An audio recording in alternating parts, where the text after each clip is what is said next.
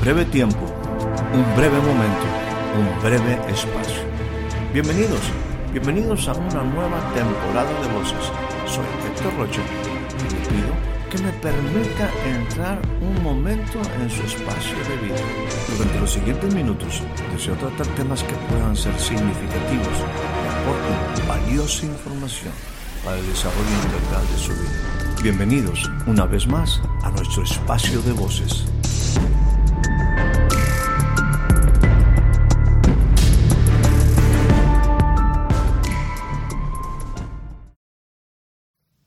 Porque siendo un ser humano, obviamente bien frágil, he actuado como una bestia sin entender que mi Dios es bueno. Por lo tanto, por lo tanto, Señor, no solamente voy a ir y decirte, respóndeme cuando clamo, eh, eh, porque yo necesito, Señor, yo he aprendido que cuando yo estaba en angustia, tú ensanchaste mi corazón.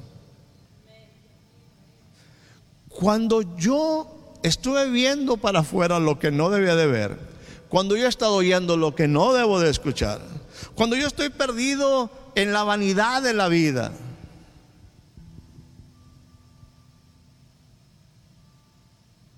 vuelvo a estar en angustia.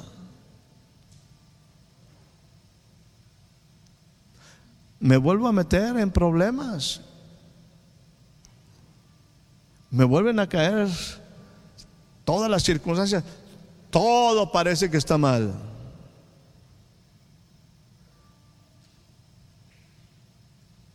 Yo necesito volver a tu presencia. Yo necesito volver a tu santuario. Y le habla por ahí. ¡Hey! ¿Listos? ¿Listos? Porque voy a clamar y yo sé que el Dios de mi justicia me va a responder. Porque en otros tiempos, en otros tiempos yo estuve en angustia y Él ensanchó mi corazón. Necesito, déjame ponerlo en una manera, ir cerrando algo que que apenas estoy abriendo. Déjame ponerlo en una manera muy sencilla. Te voy a dar una respuesta rápida a algo que, que me parece interesante. ¿Cómo Dios, Dios, Dios te saca de la angustia con tres acciones de su parte? Escúchame bien.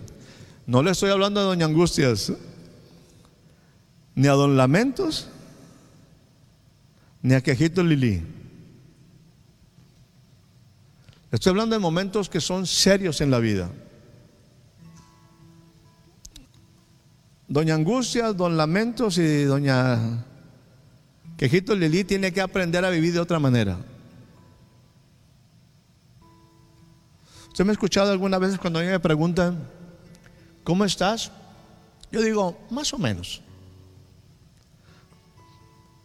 ¿Por qué? Digo, mira, muy sencillo.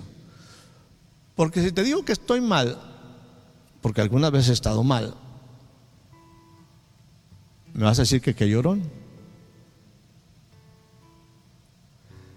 Y si te digo que estoy muy bien, me vas a decir que qué presumido. Pero estoy más o menos, más o menos.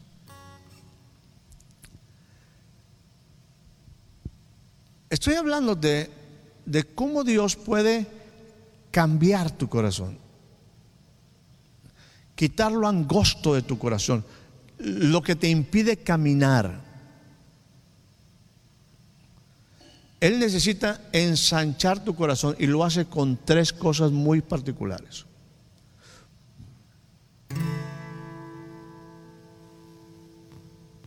Número uno, haciendo algo que Él prometió. Estar siempre contigo. Recordarte que Él siempre está contigo. Dios quita la angustia de tu corazón haciendo que su presencia se manifieste y enseñándote que hay una puerta abierta para ti. O sea, en tu angustia, lo que Dios necesita hacer es que se ensanche tu corazón. Y lo hace manifestando su presencia. Número dos, en medio de las circunstancias, quizás como lo que decía Apocalipsis capítulo número 4, te va a hacer escuchar nuevamente su voz. En otras palabras, su palabra, su palabra será una provisión de luz para ti.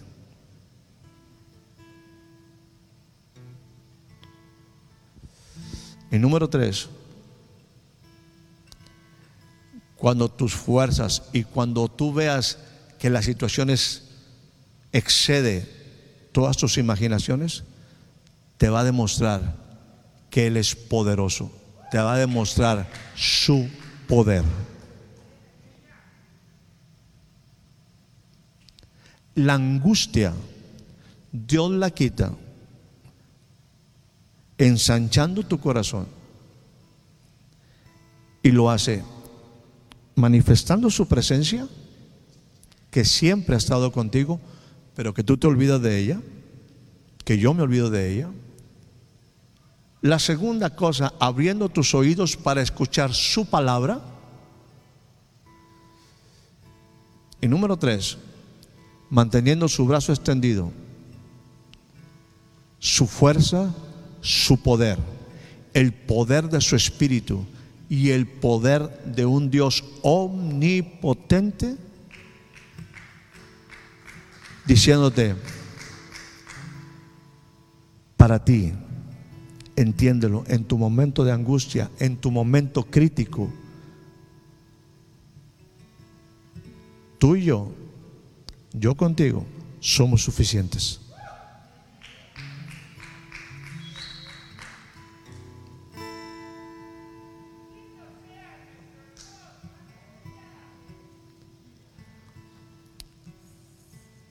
Tú no puedes caminar en angustia. Angustia eh, eh, está también en el punto de angosto.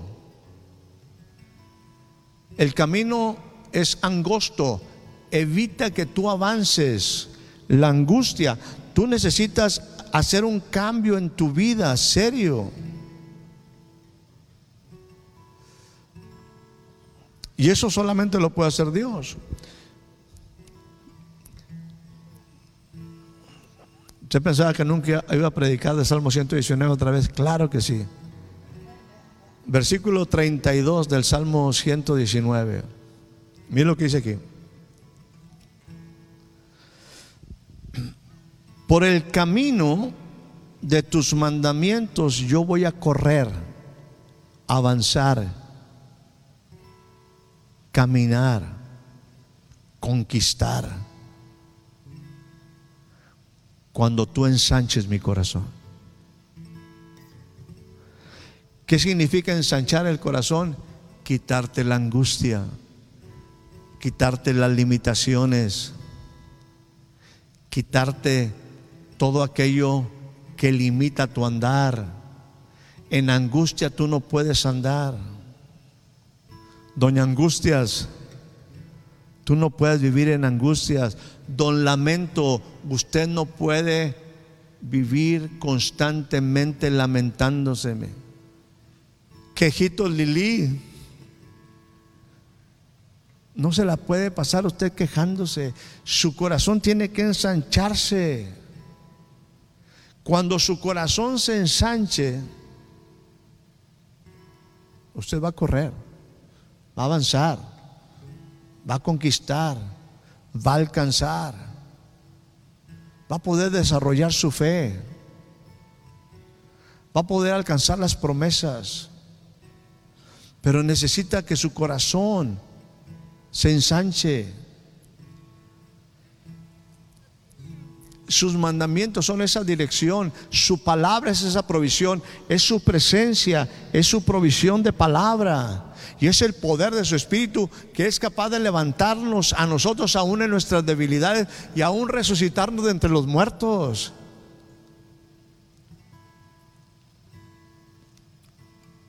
Su palabra es provisión, es dirección. Es justicia en nuestra vida. Salmo 119, versículo 45. Dice, y andaré en libertad. En algunas versiones dice, andaré en anchura. Andaré en anchura porque busqué tus mandamientos.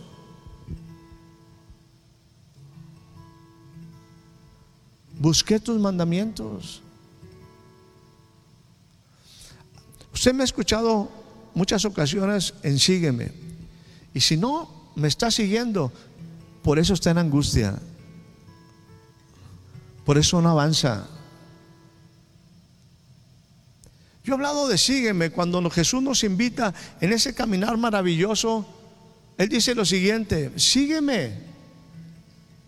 Y luego yo he estado utilizando, ven en pos de mí, búscame búscame. Tú tienes que buscarme. Si ya sabes quién es tu libertador, búscale. Si ya sabes quién te puede sacar de la angustia, búscale. Ve en pos de él. Si el Hijo del Hombre te libertare, serás verdaderamente libre. Mire, yo he hablado en algunas ocasiones y quiero cerrar muy rápidamente esto para irme a una porción y medio concluir. Nosotros en un tiempo, por ahí se estaba haciendo una memoria, quizás hace 50 años, 50 años más o menos dos. En aquella época yo tendría 17 años. Y vivimos una experiencia del poder de Dios, de la soberanía de Dios, en el sentido de un derramamiento del Espíritu Santo, que nos hizo vivir cosas maravillosísimas. No quiero entrar en los detalles, pero yo se lo puedo decir en una manera muy personal, que de todo el mundo, de lo que yo conozco, de lo que yo he escuchado, de testimonios diversos, de manifestaciones en muchos diversos tiempos del Espíritu Santo, yo no he escuchado lo que nosotros vimos.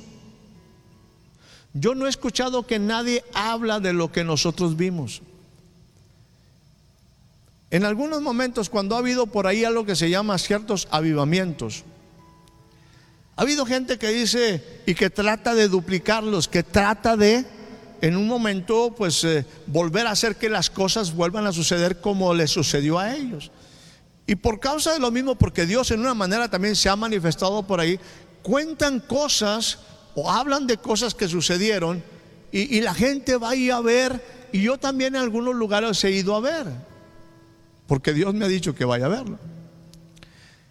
Y cuando están contando, imagínense como yo, hay multitudes, hay miles de gentes por ahí, y están contando lo que les pasó, yo estoy ahí sentado, abierto a lo que Dios me enseña o me ha enseñado, y dispuesto. Y después, y después de que me platican con mucha eh, pues vehemencia, con mucha ah, amplitud y con mucha emoción, todo lo que han pasado, yo estoy ahí sentado diciendo, está bien pero eso es todo. Porque lo que nosotros vivimos fue superior. Lo que nosotros vivimos fue superior. Y voy a otro lugar de repente y no, y pasó, y pasó, y pasó, y pasó. Qué bueno que te pasó eso y qué bueno que fuiste testigo. Pero eso es todo. Si yo te platicara lo que a nosotros nos pasó, te serviría a ti también para decirte que tenemos un Dios bien increíble. Y ahí de repente vienen cosas como esta. Algunas veces le platicaba de uno que le llamaban por ahí el oso. Era su apodo. Y entonces el oso anda buscando ahí alguien, una persona cercana, una persona amada, y vuelve a un pueblo y va en busca de un amigo. Y, y la persona que sale, la persona que sale a recibirlo, le dice, no, no, no, no lo puede recibir, está muy ocupado. Y ahí está él insistiendo. Y nuevamente vuelve a tocar la puerta diciéndole, hey, dile a mi amigo, nada más dale este mensaje, dile a mi amigo. Y utiliza una ilustración, una manera, una metáfora.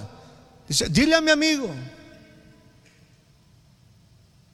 que ciertamente el Señor no nos da más vino, no porque su vino sea abundante, sino porque nuestras copas son pequeñas.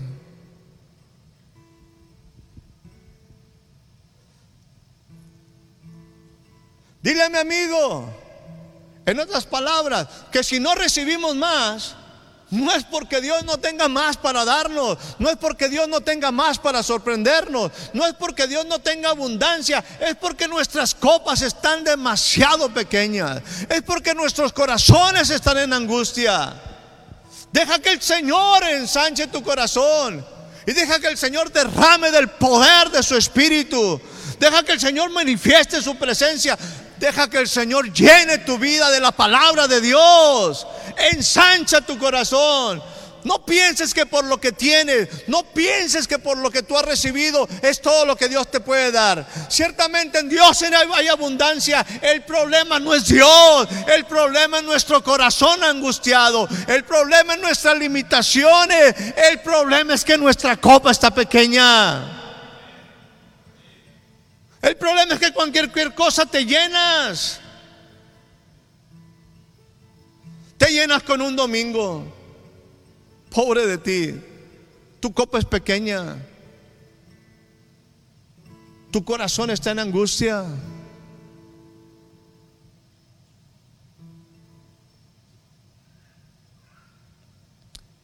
Dios quiere ensanchar nuestro corazón para que podamos vivir en otra manera.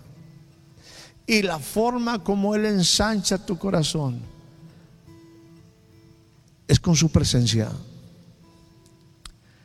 es con su palabra y es con el poder de su espíritu y la manifestación de un Dios todopoderoso. Andaré sin angustia, andaré en libertad cuando yo camine en tus mandamientos.